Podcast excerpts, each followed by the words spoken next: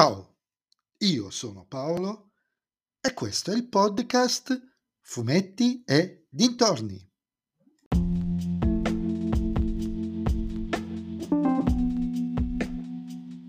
In questo nuovo episodio del podcast vi parlerò del Dampyr numero 269, Sangue Stregato, scritto da Mauro Boselli e disegnato a 8 mani da Nicola Genzianella, Luca Rossi, Alessio Fortunato e Michele Cropera, edito da Sergio Bonelli, editore.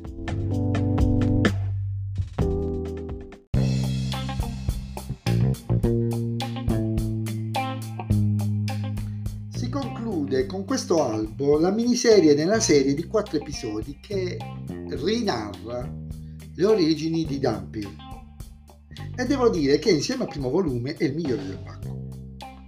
Non perché le altre fossero brutte storie, ma perché le 3 storie in mezzo erano per buona parte una rinarrazione allungata degli eventi dei primi numeri, specialmente il primo di Dampyr.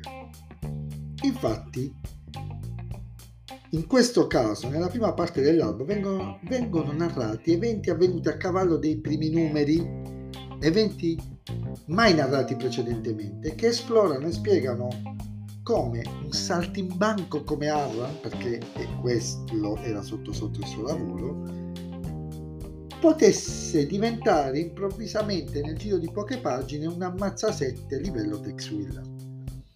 Inoltre Boselli si prende anche la briga di approfondire, di scavare in alcune tematiche della cultura slava, usandole anche in maniera abbastanza contestualizzata all'interno della storia. La seconda parte dell'albo è ancora più sorpresa, perché finalmente si svelano alcuni giochi di potere che Draca Senior, Caleb Loss e Nikolaus hanno fatto alle spalle della mazza vampiri. A cosa porteranno queste rivelazioni?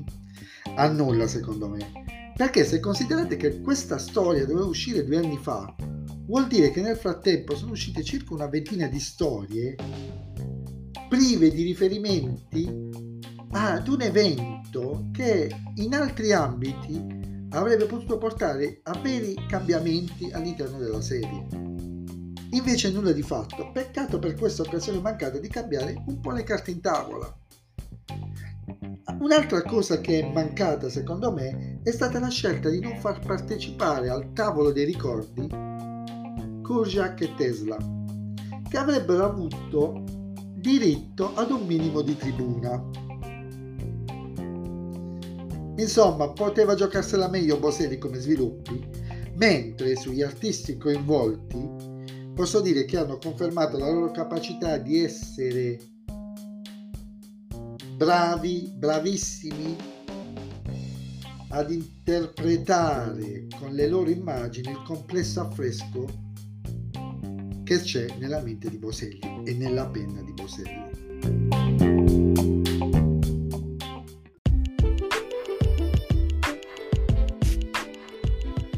E anche questo episodio del podcast è terminato, mi riascolterete nel prossimo di episodio. Vi ricordo che vi aspetto su Instagram, sul profilo Fumetti e Dintorni, per dirmi cosa ne pensate anche voi di questo finale di miniserie. E se vi è piaciuto il mio podcast, beh, allora condividetelo con i vostri amici. Se invece il mio podcast non vi è piaciuto, condividetelo con chi non sopportate. Ciao a tutti!